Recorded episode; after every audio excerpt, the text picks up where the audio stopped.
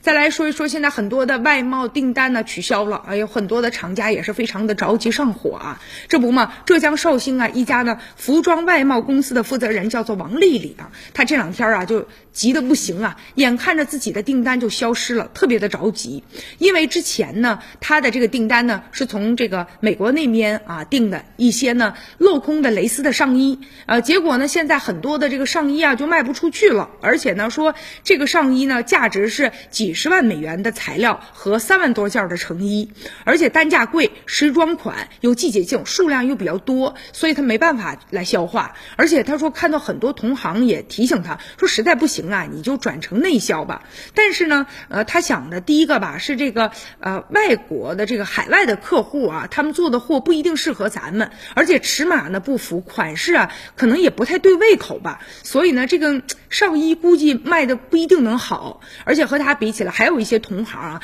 这个遭遇也是挺惨的。也有一个绍兴的外卖的服装公司吧，有两千万美元的订单被取消了；还有一个宁波的老板，他有一亿美元的订单被取消了，而且呢，所在公司就没有办法，不得不裁员。据说打算裁百分之十五，后续呢可能看情况吧，可能还会再裁员。而且呢，他们因为做衣服的，可能这衣服啊卖不出去了，就没有人去订这个布料了，所以呢上。游的面料的供应商呢，日子也挺难过的。在距离呢绍兴一千多公里之外呢，这个以呢纺织服装为支柱产业的，你比如说这个陕西哈，由于呢大型的这个纺织的企业比较多，所以呢这个呃订货的订单减少所带来的负面影响啊，呃也比较深啊。